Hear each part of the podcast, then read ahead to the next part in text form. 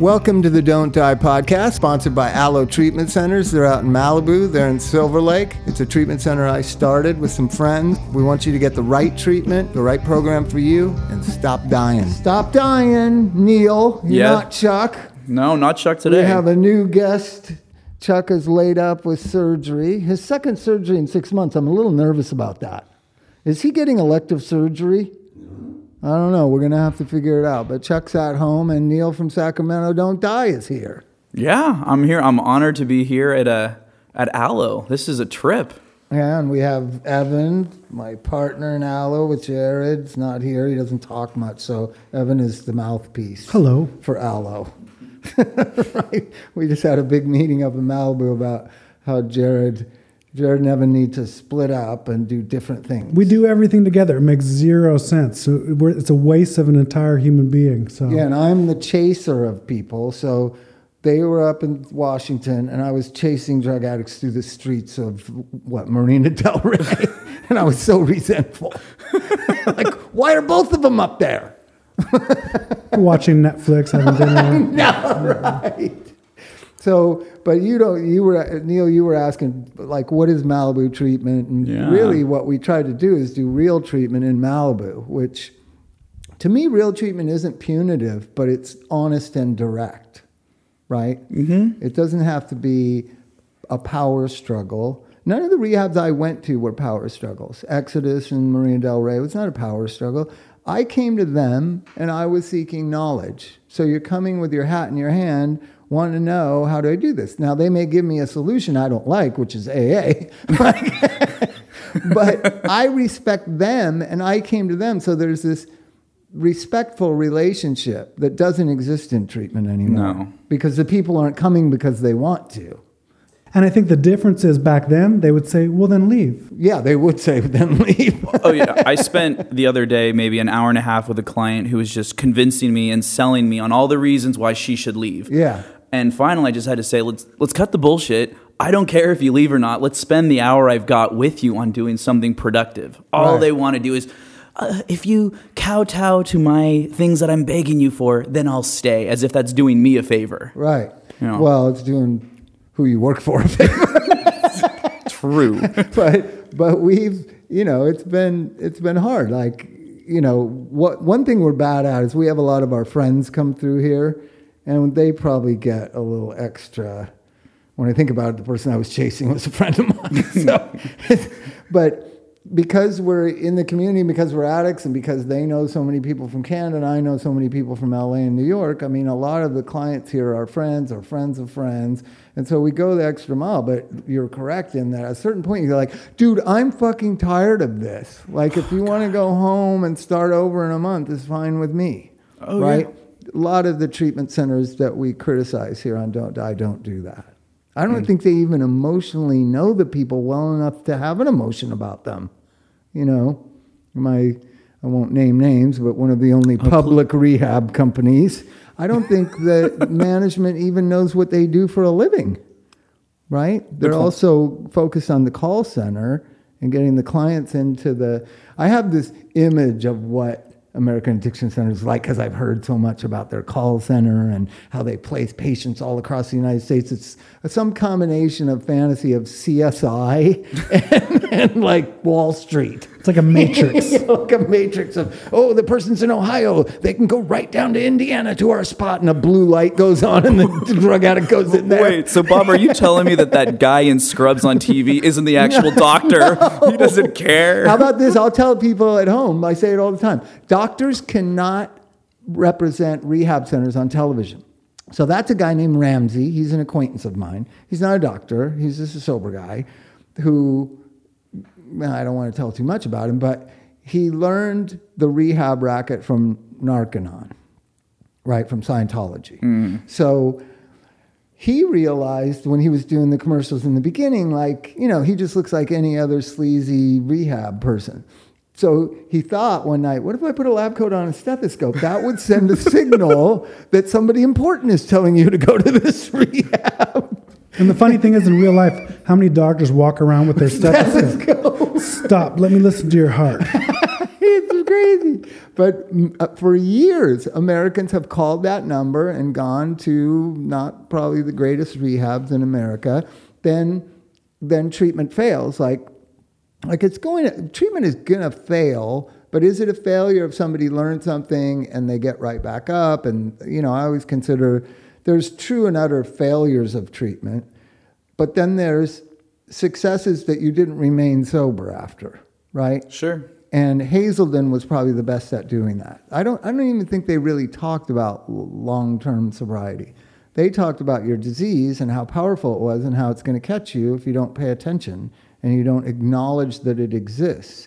There was more about the disease than it was about, oh, if you do this, that, and the other thing, you'll be sober forever. So they knew it was going to get you again. They knew it was going to get you again, but you felt mm. informed and educated, and, and it might take trial and error. I remember the first time I used after Hazelden, I say it's over eight months. And my friend Ross, who I met in Hazelden, was in town on a business trip, came to my house to visit. I opened the door, his eyes were pinned. I was like, holy moly guacamole. And I remember he said, yes. And I said, okay. And my girlfriend was sober at the time. She was in another part of the house. We went right in the dining room and I snorted China White right off my dining room table. Right? And I was like, and then that realization, like, holy fuck, this is what they told us would happen. It's all coming true. It's all coming true Shit. Before you even know it happens. And I just felt like, the modern ones, you've you've been working in eight years? How long have you been working in treatment? No, I've only been working in treatment actually about two and a half years. Well, how long have you been sober, though? Uh, four. Oh, four. Oh, I thought it was longer than that. So I talk a good game. Yeah, you sound so professional. But but the idea was treatment became something different, where it, where it mostly focused on promising things it can't promise and t- delivering things that it's not going to deliver, rather than just love and compassion. That's what we try to do. Like, have a sense yeah. of humor about it. It's not the end of the world. You might return to active use, but you'll have learned something. Like, is this better? Is the two months you spent at Aloe, is it better? Do you have better memories of this two months than the prior two months or the two months you've had now of using? That should be a no-brainer that the sobriety should be better. I have a feeling that a lot of rehabs, like, you can't really decide which is better. like, no, well, I mean, you know, I like to, I, I'm a big graph guy. So when I'm with the clients, I like to draw on the, the like the uh, the whiteboard, kind of like a stock market line. I'm like, so, you know, it's going to go up and there's going to be down. It's going to go up, but we're just trying to trend in a positive direction. Right. And that's what I really think sobriety's got to be like, and recovery, you know. As long as you're continuously moving in the right direction, you may, you know, may fuck up, may have some bad moments, but it's all about continuing to move forward.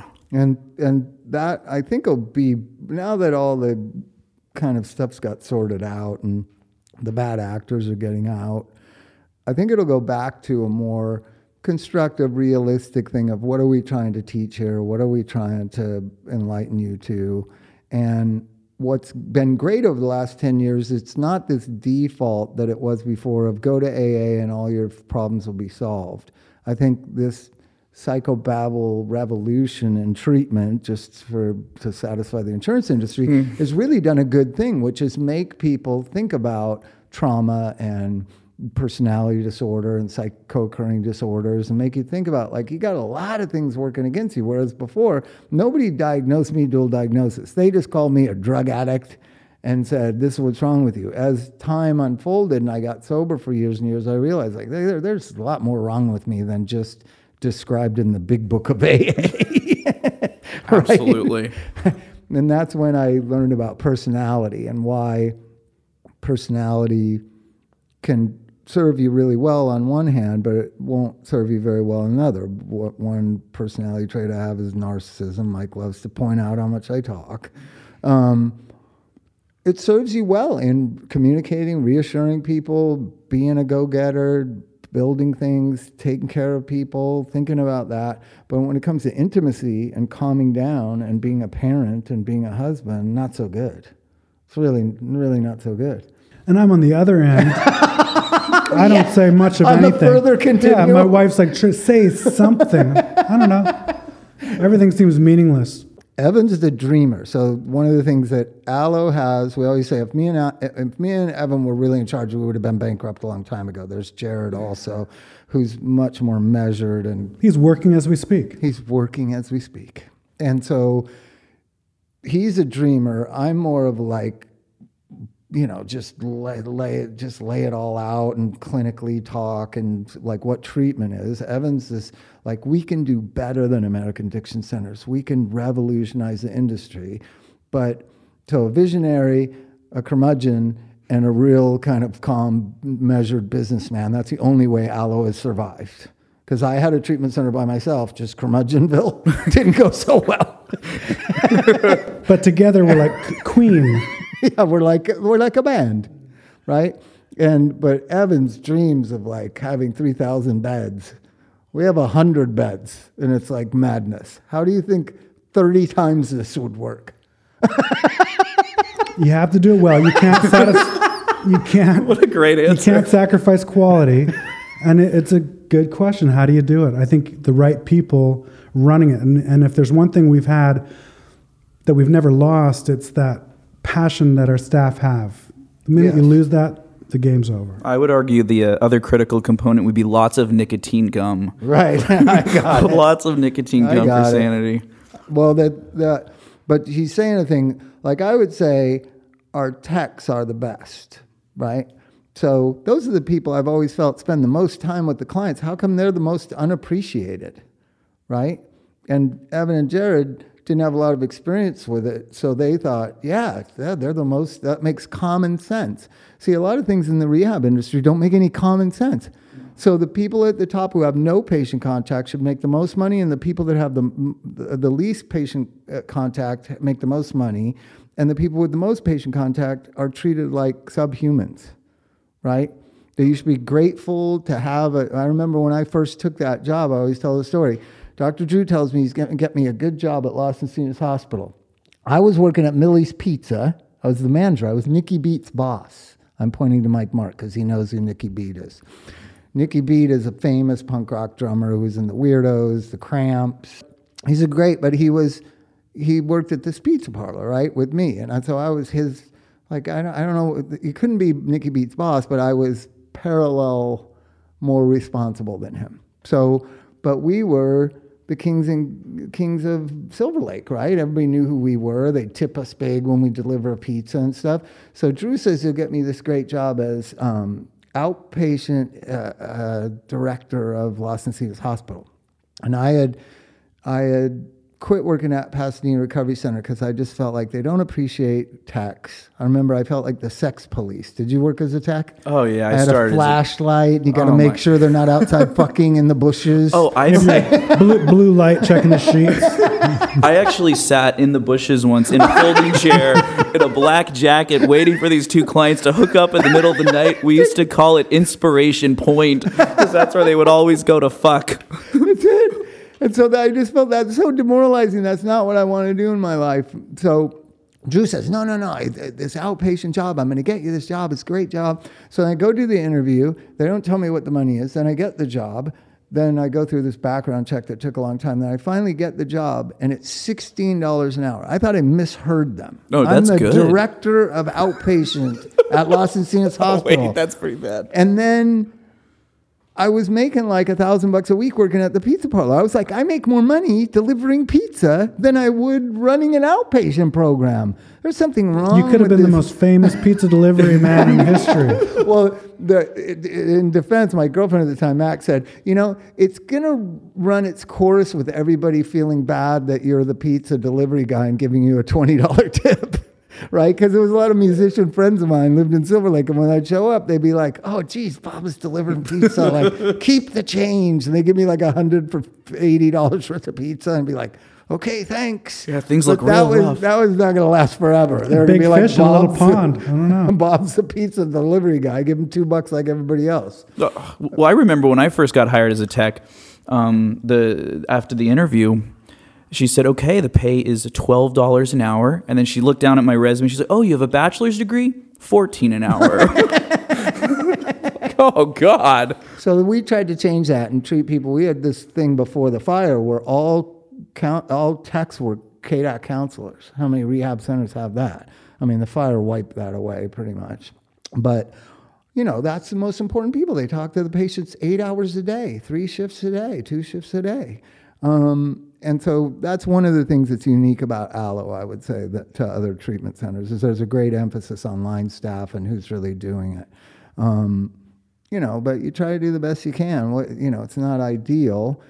It wasn't ideal two years ago when they, if they didn't like what we were doing, they could just walk up the street to Cliffside. And they did, and someone would then walk right back a couple months later. But so, you know, there's uh, the fires really have devastated Malibu, but there was like six rehabs right in our neighborhood, right? That's crazy. That is. There's Creative Care, Cliffside, us.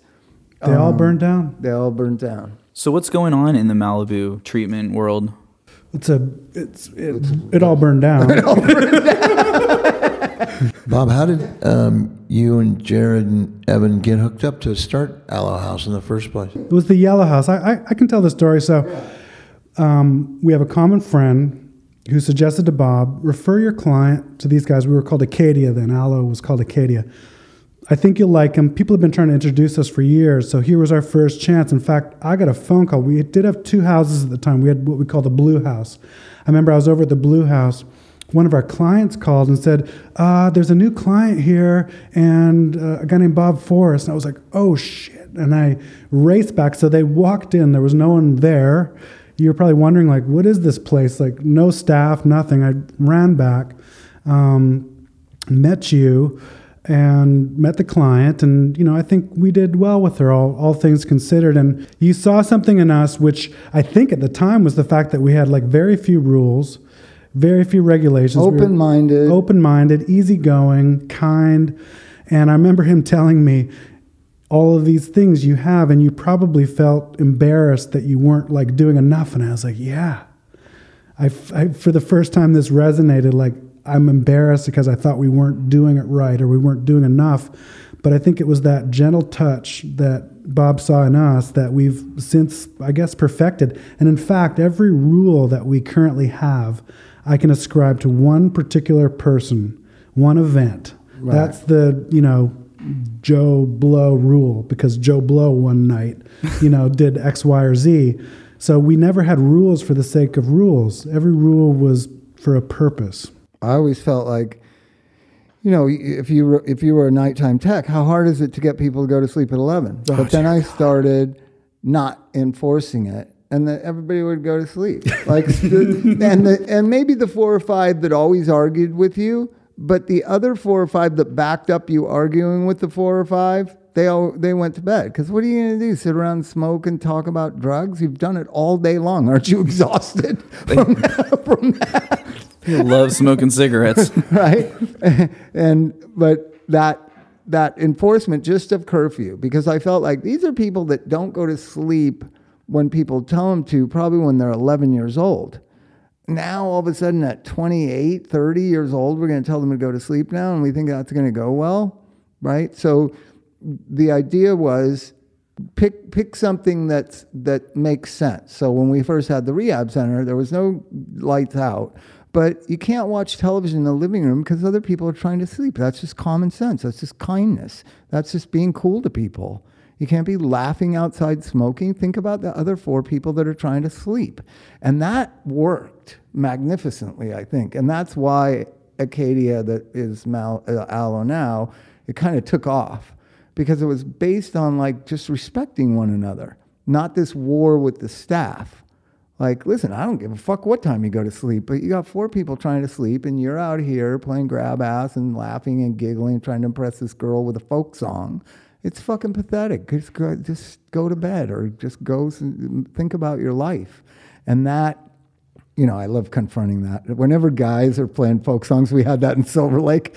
I was like, oh, these are guys that shouldn't be playing folk songs too. You know what I mean? But there's nothing they think impresses a rehab girl more than, than playing a Nirvana song.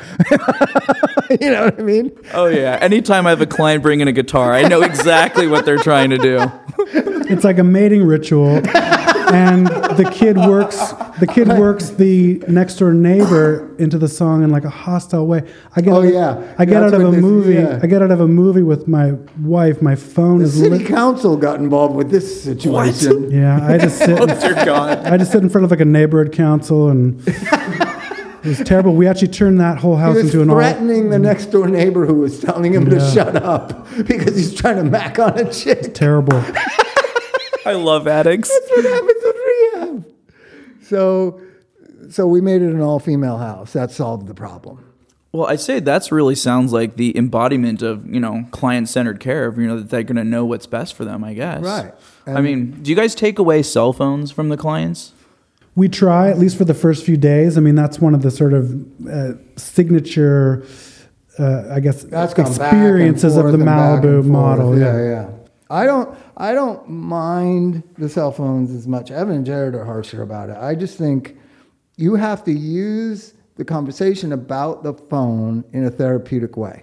Mm. Like, listen, what the example being, what news is going to come through your phone that's any good for you right now?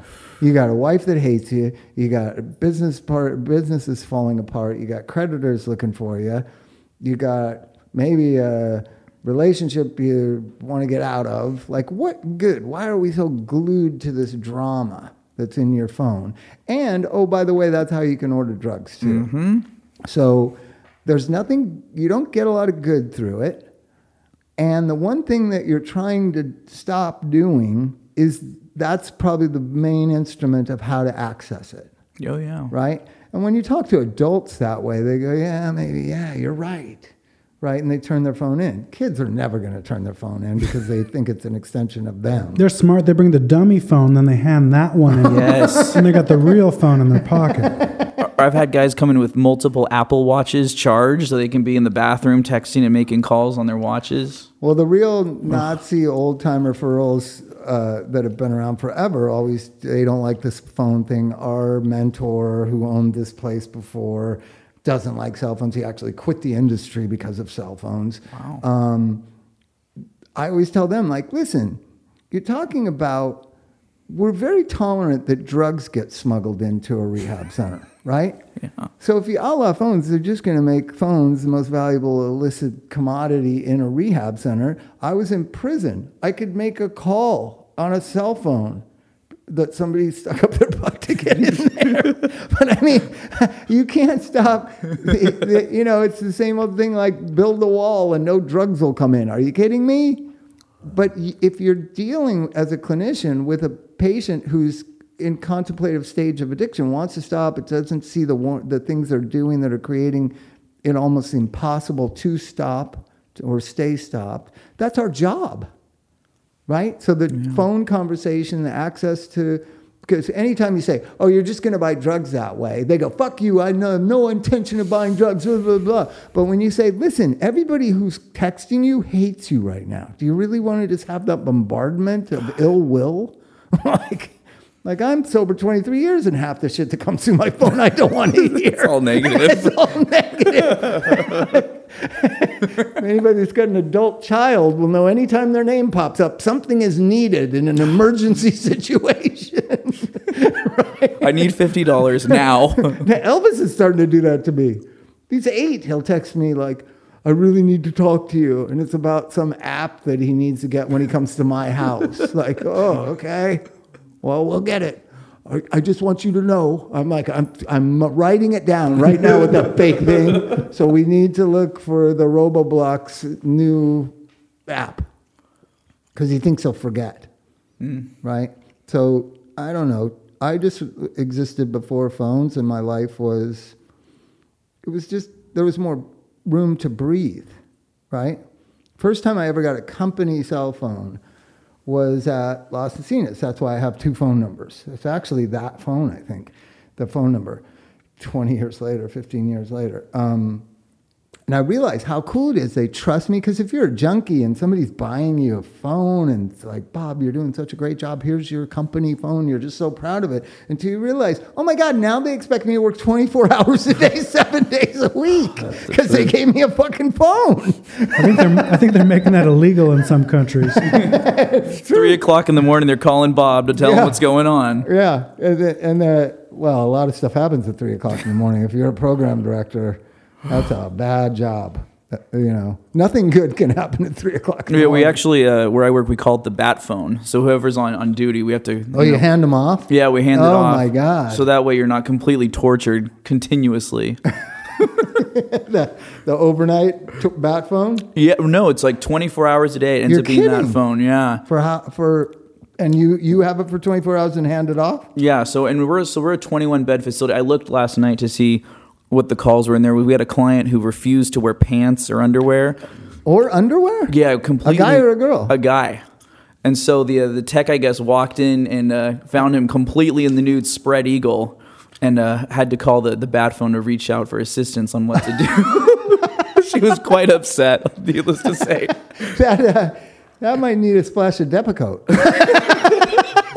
Or as one of our nurses says, she wishes we could have Seroquel misters around the property just to calm everybody yeah. down. Seroquel misters. Even just like water bottles. You know, you wouldn't have to complain. Just get to his nostrils, spray him a little bit, and come back in ten minutes, see if he got dressed. Problem is, you know, some of the clients would set up a chair right under the mister. If there was the mister right yeah. sitting there. The, uh, Seroquel is an interesting drug. So first off, when I worked, like all drugs are bad. No drugs in a rehab center. Cry Help had no drugs unless it was like a really bad parolee, psych, crazy person. So, but out of one hundred clients, like only ten were on meds. So I came up going through treatment where there was no meds. Then the first five years probably I was working, there was very minimal meds. And then meds just exploded. And Drew was very minimal meds, right? And no meds discharge. He wouldn't discharge people on meds, right? No one's going to manage them anyway. Yeah, so. They're not going to manage them.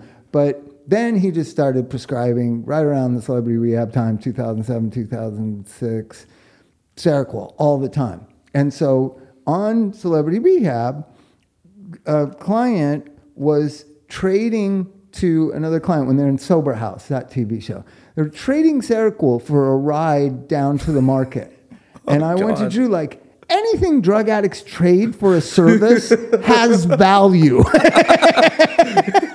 It was like, I'll give you four Seroquels if you drive me to fucking Bonds. And, and then you compare that to an Uber ride, and so you know that's forty dollars. Is there an equivalency table? Yeah. Like that. The exchange value of Seroquel, forty dollars. It was like, yeah, so there's something about, you know, and Seroquel, like, what are they? They're sort of twenty-five milligram pills. So that's one hundred milligrams of Seroquel. You put that in, you know. Well, it depends. They get they get to be big beefers. Two hundreds, I think. Two hundred, right? I think even up to threes.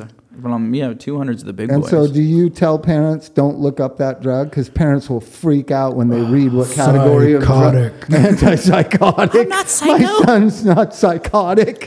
What are you people doing? Well, the thing is, I are the, are the clients are always just begging for more and more meds because they're like, I can't sleep. I'm like, no, that you're just not being knocked out.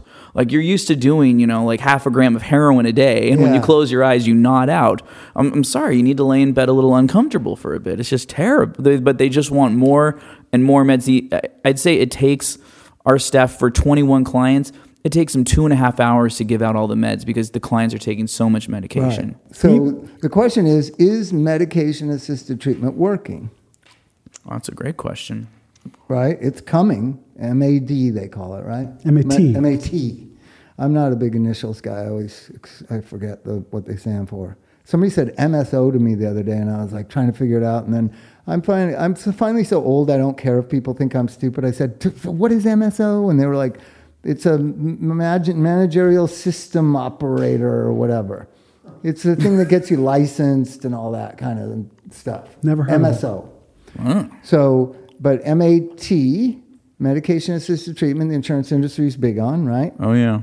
Um, now, is that the same? This is something I've always wanted to know. Is that the same as replacement therapy? Is, is replacement therapy a part of the bigger umbrella of M A T? I think it's what they're talking about, but I also think they're talking about even managing psychiatric conditions with medication, but what it's code, because that's what they claim they're talking about, but what they're really talking about is replacement, I think. Right. It's code. But but the, the people aren't responsible enough to take their meds. That's what I always kind of, like, if you've got a typical discharge from Los Angeles at the end when I was working there in two thousand nine, two thousand ten, these people have gone, they came in on heroin or alcohol. They're going out on three meds minimum, sometimes five. How is somebody who, who you know, can't really function in life very well. Supposed to, now I understand, the meds that you give them, ideally they would follow through that prescription. But to re-up it and keep track of it and lifelong... Like when I take my vitamins, it lasts for like three yeah. weeks and then I forget. Well, it's like if, if you don't treat the actual issues that are causing, you know, the uh, the substance use disorder, I would say, then really what... I mean, the clients are not going to change their behaviors. I had somebody who was on, who left on Vivitrol, and they realized he couldn't get high, so he just started smoking meth. He's like, well, I can't, you know, I can't take opiates or I can't do this anymore, but I can do coke and I can still do, you know, smoke some meth. It there's, didn't make a difference. There's there. no Suboxone for meth yet. No, there will be. There will be. there, you know, but that that's why I just think that what was wrong with me and what's wrong with a lot of my friends can't be fixed by people who don't understand it. And I'm convinced that Purdue Pharmaceutical doesn't understand it. Doctors don't understand it. The S B, the company that invents Suboxone, doesn't understand it. Most people I meet that are well-intentioned rehab operators don't understand it. It's love. It's the ability to attach and detach that's broken, right? Mm-hmm. And when you bring it up to people like that, like, the best example, I knew a mom who finally, when I got to know her well enough, she said, I've never felt like I love my kids like I should. And I go, who's who's judging that? You love your kids like to the full capacity of your ability to love. If you want to feel a deeper, richer love for your children, then you'll have to dig into that and be honest about that and work through that, right? But to just always feel ashamed, you're going to have to fucking medicate that. If you're always feeling ashamed that you don't connect, that you don't love, that you don't feel loved, that's really, I think, the thing that is the trauma creates in individuals who then have substance use disorder. and, and then, you know, I argue, was it in the Sam podcast, you listen to it, about substance use disorder, and I kept saying, well, that suggests that people use substances logically, isn't it? With the Sam guy from Dreamland, I said. Was it toward the end? Yeah. We didn't listen to it all the way through. I still, it's on pause. I'm gonna. so, so probably the greatest podcast I've ever done, and though Don't Die has been great, and your Don't Die has been great, and the Milwaukee Don't Die was, I got to interview the guy who wrote Dreamland a couple weeks ago, right? Oh, rad. It was rad. What we were talking about today, he doesn't have the passion that I thought he would have for it. You know what I mean? He's very cut and dry about it. It's very sterile the way he talks about it. It's not emotional the way we talk about it. Because, I don't know, he doesn't... Though he's seen a lot of people that he reported on, um, children dying, he never had to call their parents and tell them their child is dead. That was the sense, and I tried to say that. Like, I don't think he really had to call a parent and say... your kid's dead. I have. So I am very angry at Purdue, right? Well, I don't think anger is a good thing. Well, you're wrong. It's a good thing. Yeah. Anger gets shit done. I would agree. Right? Focused anger, motivated to change things anger. If you don't think Malcolm X and Martin Luther King were angry about segregation, you're fucking naive. You know what I mean? So great things happen from... An, an, a, just a completely enraged kind of focus. Like those moms who fight. Right, the Purdue. Moms. You guys have moms up there that are organized that their kids have died? No, no, not at all. Orange County, they, these moms did incredible things. And up in Seattle, um, this thing called Battlefield Addiction. Or, yeah, and then these moms who, they all lost their children from one fucking doctor. And they made sure, and they held, and it took them years to get her prosecuted. And she went to prison for a long time. But they had to get angry. Their children died for no fucking reason because of this corrupt, disgusting doctor. And she was trying to hide behind every doctorism there is. And finally, the uh, Orange County D A just said, no, let's prosecute her for murder, and let's see what happens. Good. Right? And that was like really three moms did that. And so... Well, it's like the Parkland teenagers, you know, they got really angry about that. And I mean, they made a huge... I mean, gosh, I mean, people all around the country finally started having a conversation about gun violence because they got fucking angry and were trying to do something about it. But here's the gun violence thing. I always say three times as many people died of drugs last year as died from guns. I mean, who's going to start advocating for these murderous doctors and this uh, this disgusting pharmaceutical, you know, plague on our society? Finally, a little bit's being done, mm-hmm. but certainly not with the passion that the gun violence stuff is done, right? No. Because it's so, I see very much parallels, but so many people see it as this really black and white issue. If we had less guns or we had gun control, this wouldn't happen. I think, I don't know about that. I there's think the it would, stigma. I think it would happen. There's still the stigma about addiction. And when I really want to get people to drop them down into a sobering state, I will tell them about that. You know, more people are dying monthly of opioids than are we're, than we're dying of AIDS at the height of the AIDS crisis. Right. And that kind of puts it into perspective for, for, for people. And we people suddenly start to realize that nothing is being done nearly on this, a, a national level. Like today there was an article in the Daily Mail about the Sackler family. You know, I know right. your, your favorites. Oh, we, we ch- exchanged it at six a.m. this morning.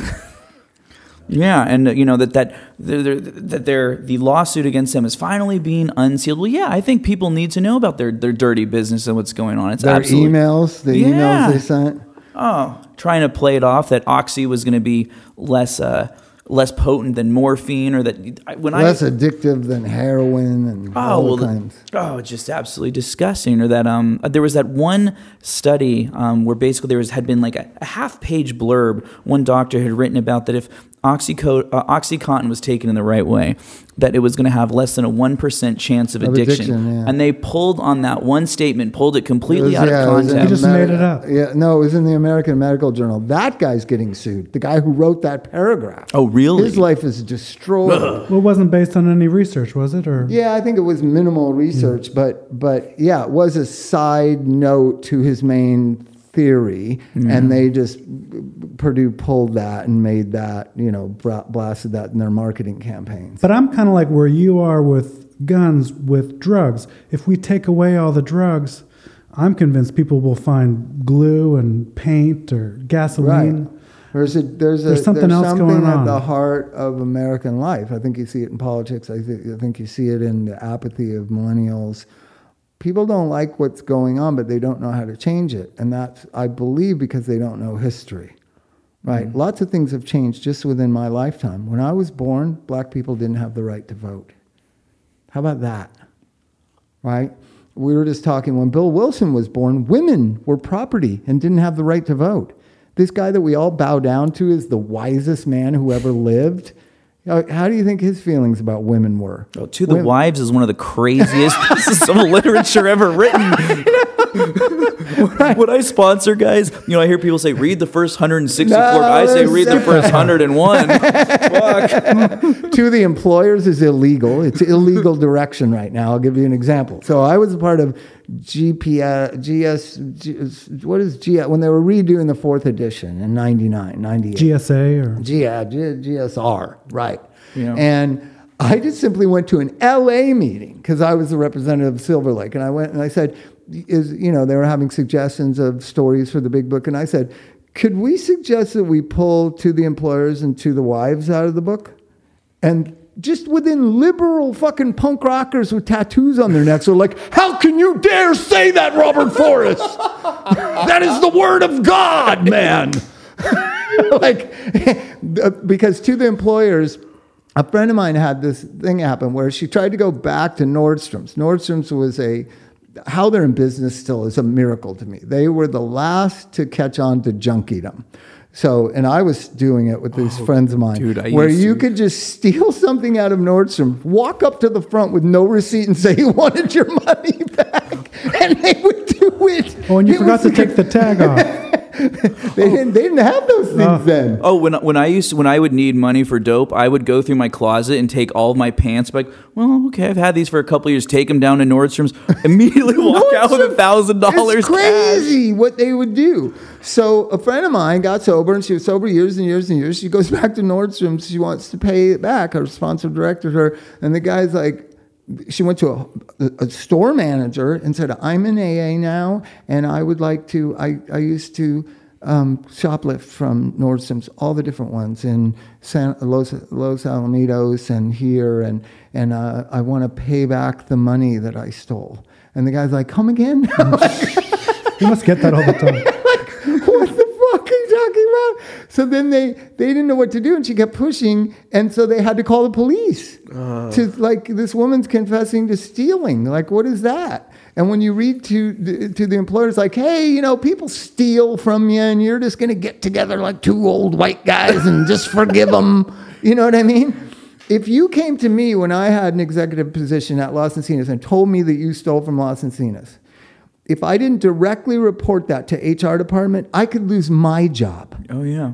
That, what the fuck are they directing people to do that for? Because Jesus wrote the first one hundred sixty-four pages of the Big Book? It's ridiculous. Or The Doctor's Opinion, what we know about, you know, brain science now. In fact, I was, um, first time I heard Doctor Gabor Mate speak, it was at the I C I P A, which is Young People in A A. That was like eight years ago. I was almost yeah. young, but I, I was there. And, uh, you were there. there was, it was it was on the schedule, and it was called The Doctor's Opinion. He's speaking. It was very captivating, and I remember there was a Q and A at the end, and someone stood up and um, said, so if, if I understand you correctly, if we were to resolve our trauma, do years of therapy, meditation, yoga, volunteering, whatever, and we were resolved, then we could drink like a normal person? And he says, yeah.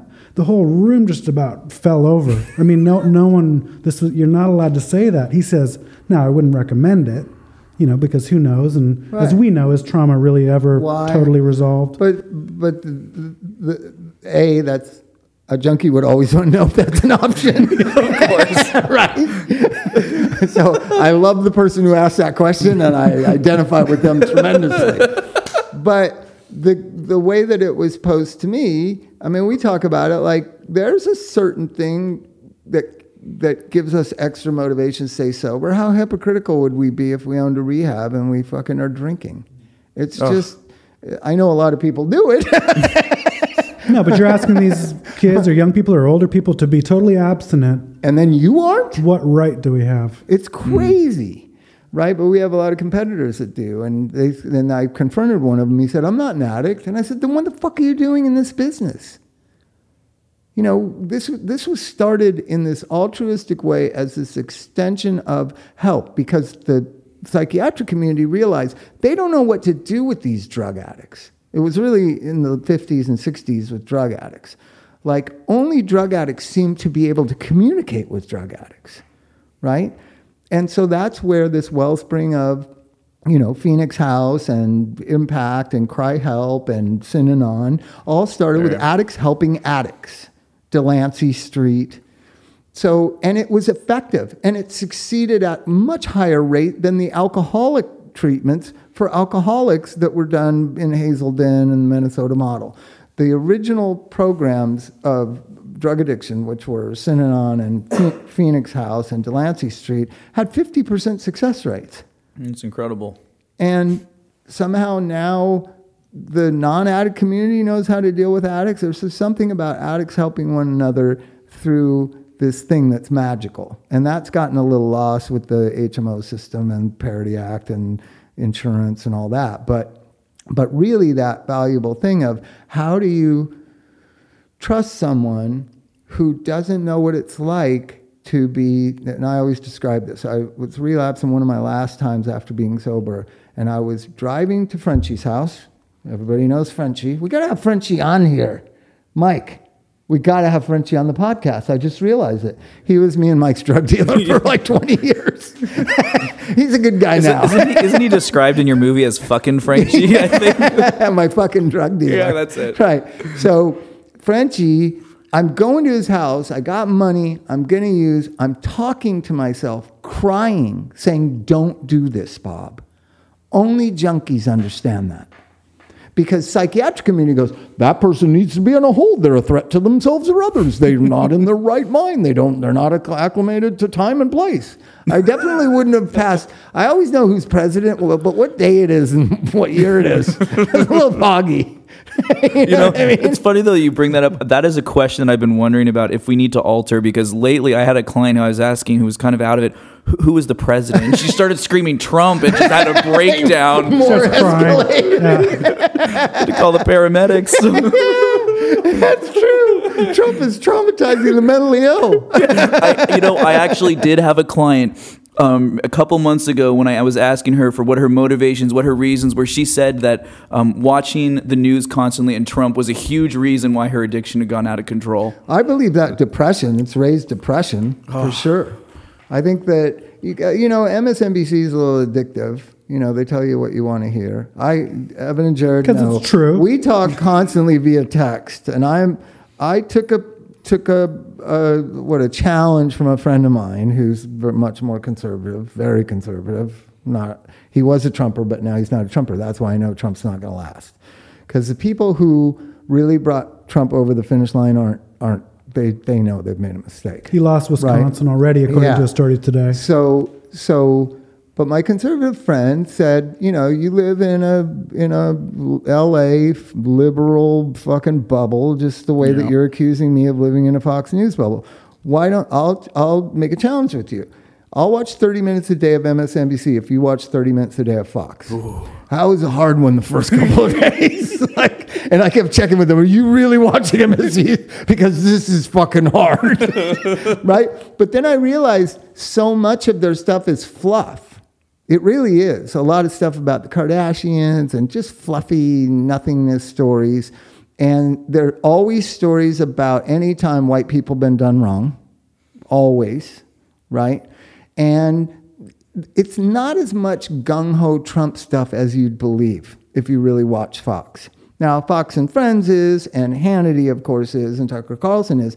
But the regular Fox, this guy I know, Greg, has a show on Fox, it's not um, really all Trump bandwagon stuff. But liberals don't know that because we don't dare watch it. You know what I mean? Mm-hmm. I just read that interview with Tucker Carlson. This actually does relate back to addiction and even what we were talking about, where he wholeheartedly agrees with Elizabeth Warren, who wrote a book with uh, her daughter yes. called The Two Income Trap. Yeah. Mm. Where, and, and Gabor Mate, tying it all together, actually believes one of the major contributors to addiction is the fact that since, I guess, the end of the post-war boom, both parents are working, at least one job nowadays. Um, and in fact, if you work at Walmart, you're also getting food stamps. But leaving kids to basically raise each other. I, I know even I was raised like that, kind of Lord of the Flies. Um, there's no that that kind of belonging or guidance and direction that we used to get from parents and from elders. It's it's just gone. And he actually says he would support Elizabeth Warren. So there you go. And in fact, Kamala Harris, her platform now um, is to uh, create a country where only one parent has to work. I mean, can you imagine that and the kind of bonding that that primary caregiver could have with their child, theoretically anyway, if only one parent had to work? Yeah, and that, but the question is, do people feel it's rewarding to raise children, right? I don't think mm. my mom was a stay-at-home mom. I don't think she questioned that, whether she was it was rewarding. I think she felt it was her purpose in life.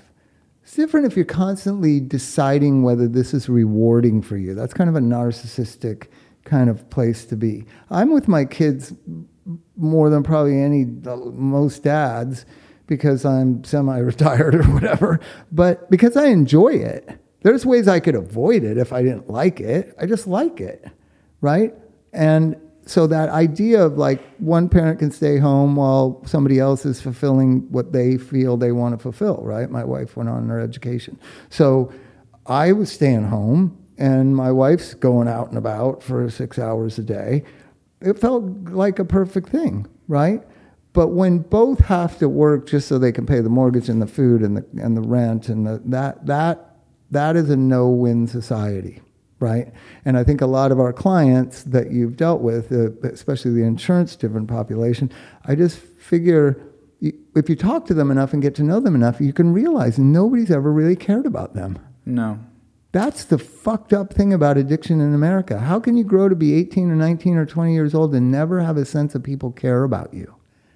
Right? And that, because I've always, I come from a different generation where anything is possible. They come from a generation where nothing is possible. No. Nothing's ever going to work out. And so we have to really change our society and also change our clients' vision of what's possible, right? I always point to two clients we had, they're great success stories. They have their own rehab up the hill. And they run this rehab, and it's good, and we refer to them, and it's cool. And I think both those guys didn't give a fuck about nothing five years ago when I met them. So it's possible to change young people's opinion of what's possible, inspire, create, you know, ambition. You know, though, Bob, what you're talking about with people not feeling love, that is the exact reason why the twelve-step world can be so helpful. It could be so It helpful. could be because, you know, the the opposite of addiction is not abstinence. It's connection to other people. It's right. Connection with yourself, connection with another person. And if they can get that love and support from other other junkies, from other alcoholics going through the same troubles that they have, that there's hope. Johan Hari. And I was disappointed to hear that Drew thought he went too far. I, I think he doesn't go far enough. Which which one? Johan Hari, the Rat Park guy. So oh, yeah. the yeah. opposite of addiction is, is connection. connection. Right. That's like our motto, connection, not control. We we believe the same thing. When I went to the beginning, my first introduction to A A was magnificent. It was people I admired. It was people that were cool to me. It was people that are inviting. They didn't tell me what to do. Um, they didn't give unsolicited advice. They were welcoming. They asked if I wanted to go eat. They were engaging. That planted a seed in me that this is cool, right? I don't know that that's the seed we're planting anymore mm. with young people and the rules and regs and you got to do this and you got to do that. And that's one of the things I want to push back, especially in Southern California, against. Like, we need to just be cool to people. Like, why? What is so hard about that? Why do you always have to have an answer for someone you don't even know? Why don't you ask yourself that question, Mister twenty years sober, big shot guy? You know what I mean? Why do you have to always have an answer? Why don't you just listen? Why don't you just be kind? Why don't you just go record shopping? Why don't you just check in on them, text them that you love them and care about them? Why is it always got to be big shotism and telling people what to do and always having an answer? I don't have any answers. I got the answers for me. Like, nobody could stay sober the way I do. Nobody. Right? I don't believe in God. I don't believe in half of the fucking bullshit of it all. I believe in love and compassion for other people. I believed in it when I was loaded. I believe in it now. I'm cantankerous, argumentative, opinionated. I don't, that's who I am. There's nothing wrong with that. The world needs people like that, just as it needs people who are peacemakers and lovey-dovey fucking bullshit. That's the idea that we're all individuals and we can be ourselves. It's getting lost in A A, lost in our society. I have an Uncle Woody, my favorite uncle. He was a ne'er-do-well drunkard fucking idiot who was homeless half the time. He's my favorite uncle because he was so loving and gregarious and funny and charismatic and and fun and energy and positivity and... You know, he always, you know, he always used to tease me about this girl, Nancy Crowhurst, that lived next door to us. That I was, when are you going to marry Nancy Crowhurst, Bobby? I was like eight years old. And I was like, stop talking that way, Uncle Woody. you know you what could, I mean? You could Facebook her now. yeah. yeah. Wonder where Nancy Crowhurst is. But the idea was that Uncle Woody was a member of our family equal to my dad, who was a businessman, equal to my Uncle Mel, who was a, another very productive person, equal to anyone. There wasn't a pecking order of who's more important in the Forrest family. We were a family. And now we have this pecking order, especially in twelve-step. If you've been sober yeah. a long time, you're you're up higher than other people. And that wasn't there originally. Like, can you imagine if Bill Wilson had come to Doctor Bob's house? Doctor Bob said, I'll give him five minutes, fifteen minutes, or whatever yeah. he says. And he come started giving him all the answers, telling him what to do, all the things that they do in drug treatment. That's what he said he wouldn't listen to. Oh, no, I know. That's what Bill Wilson told the woman that was setting up the the meeting. Listen, if he's going to come here and preach a bunch of stuff at me, I don't want to meet with him. Doctor Bob said what he didn't want, what no alcoholic wants, what no drug addict wants, and now everybody thinks that's what you do to drug addicts. That's what they do. I mean, there's few things that steam me as much as someone in a meeting who starts off their share by saying, what you need to do is this. And how do you know? You don't know me. Um, as, as well as the, the sponsors and people who walk around like the second coming of Christ. I had a girl, a client I was working with the other day, and she goes to call her sponsor on the phone, her sponsor drops her and says, "That's it, you didn't call me two days in a row, fuck you, good luck." The girl's literally crying, tears running down her face. She's she's about to be homeless, has nowhere to go, and she's, I just needed someone to talk me off the ledge. She called her back and, you know, called the sponsor back and said, "Hey, I really don't appreciate that." I was doing some, you know, she did some assertive communication. I was really impressed with her. Says all this. The sponsor says, "I don't give a fuck about your feelings." Hangs up the phone on her. Yeah. So we've got to stop that, and we got to fight about, fight back against that. And and I really believe it's going to change, because there's two ways this goes, and we were talking about it today. I believe A A will be gone within forty years. I might not see it. Evan definitely won't see it because he's much older than Jared. But Jared will live to see a world where there is no A A. And I compare it to my dad, my dad and all his brothers. My dad had nine brothers, eight brothers. And um, they all fought in World War Two, except for a couple of them. And they all went to the V F W, the Veterans of Foreign Wars. That's what it was, V F W. There was one in Palm Desert where we where I grew up. There was one in Inglewood. There was one in Panorama City. All my uncles always, they that's where they went. That's where they healed with each other. That's where they had camaraderie. The V F W was the center of every municipality in America. There's one in Banning, California, right, the, on the way to Palm Springs. They were everywhere, and they were robust, vital parts of American culture. They no longer are. You go into them, there's hardly anybody there. There's two or three people there.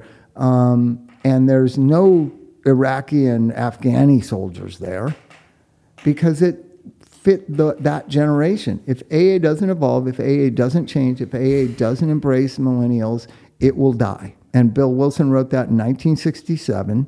I believe it's happening in our lifetime, and A A people need to wake up, because look at the room that you go to. The, I just spoke at a meeting about six or eight months ago in Beverly Hills. It's the first meeting in A A on a regular basis in Los Angeles. Started in nineteen forty-six. I go there, I'm thinking, like, I'm the main speaker on Friday night at Rodeo. I got to fucking get my shit together here. I got to, you know, and I was practicing in the week during the shower, like, hey, I'm going to say something funny. I'm going to say this, I'm going to say that. I walk in there, there's like forty people there. That used to be huge. There used meeting. to be hundreds of people there. Hundreds. And if that doesn't wake those members up that something is going wrong, I don't know what will. Now, interestingly, I went to Milwaukee, filled to the rafters, and the and it it has a welcoming openness, a, a tolerance, and not preachiness that I hadn't seen here in L A in years. In Milwaukee, and that's why the Milwaukee guys kind of sometimes don't know what we're talking about. I think it's maybe a California thing, or it's definitely a Los Angeles thing, this preachiness and all this kind of stuff and this knowing. I think it's just like... Having the, all the answers. Having all the answers. Like, yeah. You know, I always say I've been married three times. Like, and I, I, you know, I don't know how to live life. I shouldn't be giving advice to people. I just know what happened to me, what I did. So I share my experience, strength, and hope with a sense of humor and an ease and a love and a kindness of what worked for me, what happened to me, right? And part of now what happened to me was that about eight, ten years sober, I got disillusioned by it, and I just took a step back from it. I'm still involved in it, but it's not my religion. It's not my life. Anytime I have a new person in my life, I always go every day. I know, you know, I want to introduce them to this solution. I think when you're newly sober, it's the only game in town. Right? Yeah. But you have to brief your clients already. Like, don't let people tell you what to do. I always tell my clients, and maybe you can spread this in Sacramento. Yeah. If somebody with time asks you how much time they have, ask them the same question. So if they say, hey, how much time you have? Say, how much time do you have? If they ask, do you have a sponsor? Ask, do you have a sponsor? Whatever question they ask, ask it back at them. It pisses them off. Right? Yeah. You know, because because you're, you know, they, they, they love pouncing on you and say, hey, have you got a sponsor? And then you're either, you either do or you don't. But either way, it's a lose. Whatever you answer is is going to be kind of. I remember it was my very first meeting, and I was being paraded around, and I was the most popular person there. I've never been to such an exciting meeting since. I was, you know, it's your first it's meeting. Everyone's kind of pouncing on me. And um, I remember I, everyone seemed really nice. I was at the Log Cabin, kind of a famous L A meeting here. And I didn't know what to say. And I said, well, it's, this is so great. I, I feel like it's the first day of the rest of my life. And I was like, whoa, whoa, whoa, whoa take whoa. it easy. And that's when I first realized, okay, there's things you can say and there's things you can't say. Interestingly, that was uh, the slogan at Synanon, I later found out. Oh, really? Yeah. Maybe that's some old Synanoners in there. Do you know about Synanon? I do, yeah. Oh, I love it. I love Synanon. I remember actually. I want to bring it back. Minus the murdering people. For the snakes in the yeah. mailbox. Chuck if, Diedrich. Chuck for Diedrich. Any of you that want to really know what drug, how it began, go on YouTube and type in Synanon, and then it's Chuck. What's Chuck his, Diedrich. Chuck, Chuck Diedrich mm. lectures. He really tells you what addiction is in those weird lectures, and he's got his pants tucked way, his pants pulled way up over his belly. I love that look. That was a popular look in the late fifties, early sixties. My dad had that look. The belt goes right across the big belly. Now you could strap your cell phones on there. But Chuck Diedrich, he just lays it all in line. We're liars, bullshit artists, and blah, blah, blah, blah. Nobody loves more than us, and blah, blah, blah, blah, blah. And he just like, it's the greatest energy in the world. And it transformed people's lives, and it revolutionized drug treatment in America. Nixon talked about it. Nixon said, this is the greatest revolution for addicts in the history of America. Synanon. And it was created because A A wouldn't accept them, so they were suffering from this guy then because they wouldn't change and adapt and absorb him. Created a monster in a way because he was a maniac. There's actually a direct line from uh, Synanon. I mean, it, so many people were trained there and then went on to open other yeah, centers. Yeah. So there's actually a direct line from Synanon through in the late sixties, this hospital in Pennsylvania, Eagle something hospital, straight to Hazelden. And they actually used the therapeutic community model, which was this harsh confrontational model right up until the eighties when to treat young people who they hadn't been seeing a lot of. Break these, down. These young hippie kids, they didn't know how to treat. They used the therapeutic community Chuck Diedrich model, and uh, they eventually denounced it in the eighties because it was kind of turning ugly like it tends to do. Well, I, I witnessed it probably in the nineties. Delancey Street still does it in Hollywood. And so we were doing a benefit concert for them, and they said, you want to sit in on a group? And I was like, yeah. And it was this huge group room with like one hundred guys in it and one guy in the middle, and they just went around the room and attacked him and told him, you're fucking lazy, I work with you at the Christmas tree lot, and you're a fucking lazy bitch. And like, and it was just like, this is rad. Part of you thinks like, part, part of you, part of, well, immediately I'm a junkie, so I thought I could survive that. I could be in there. Because you're just thinking, can you fucking take a hundred people just ripping you to shreds and just look them in the eye and not cry and not break down? And I know I could have. That's but, hardcore. But, you know, now we've gone too far the other way. How are you feeling today? Are you feeling okay? Can I help you in any way? Can Are you okay? Oh, do you want to? Oh, you don't want to? Can I get oh, you a different uh, chair? Right, different chair? Do you not like this room? I always tell this story. Uh, Evan wasn't there, but he heard about it within minutes.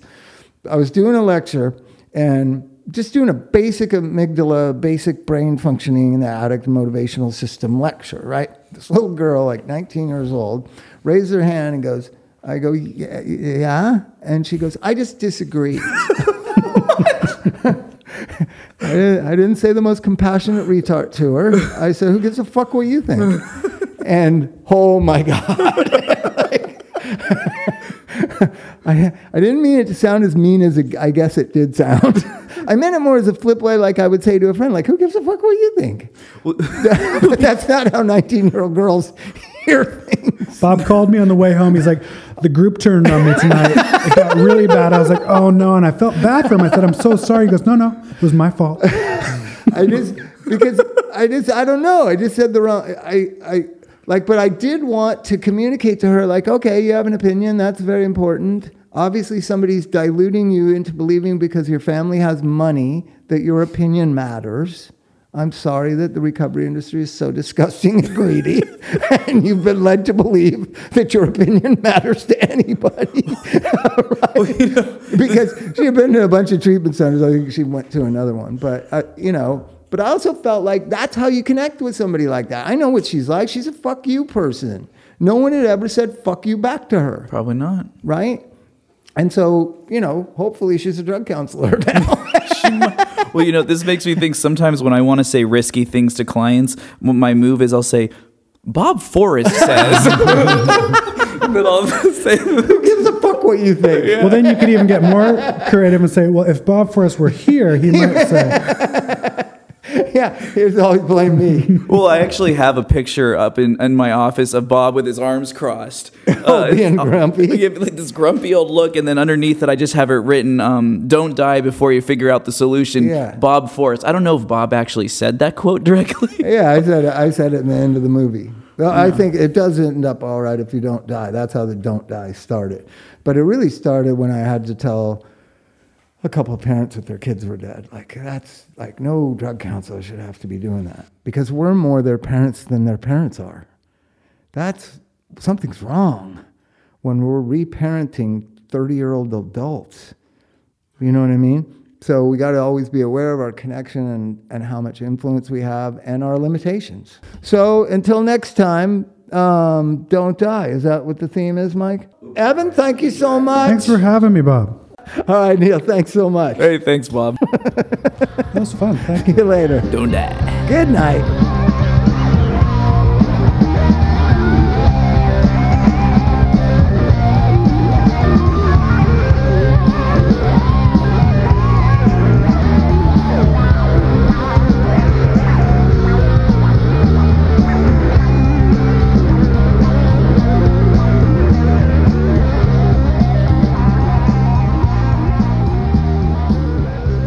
Hey, this is Bob, and you can get a hold of Aloe Treatment Centers at eight eight eight, five nine five, zero two three five. That's Aloe Treatment Centers in Malibu and Silver Lake, eight eight eight, five nine five, zero two three five. Tell them Bob told you to call.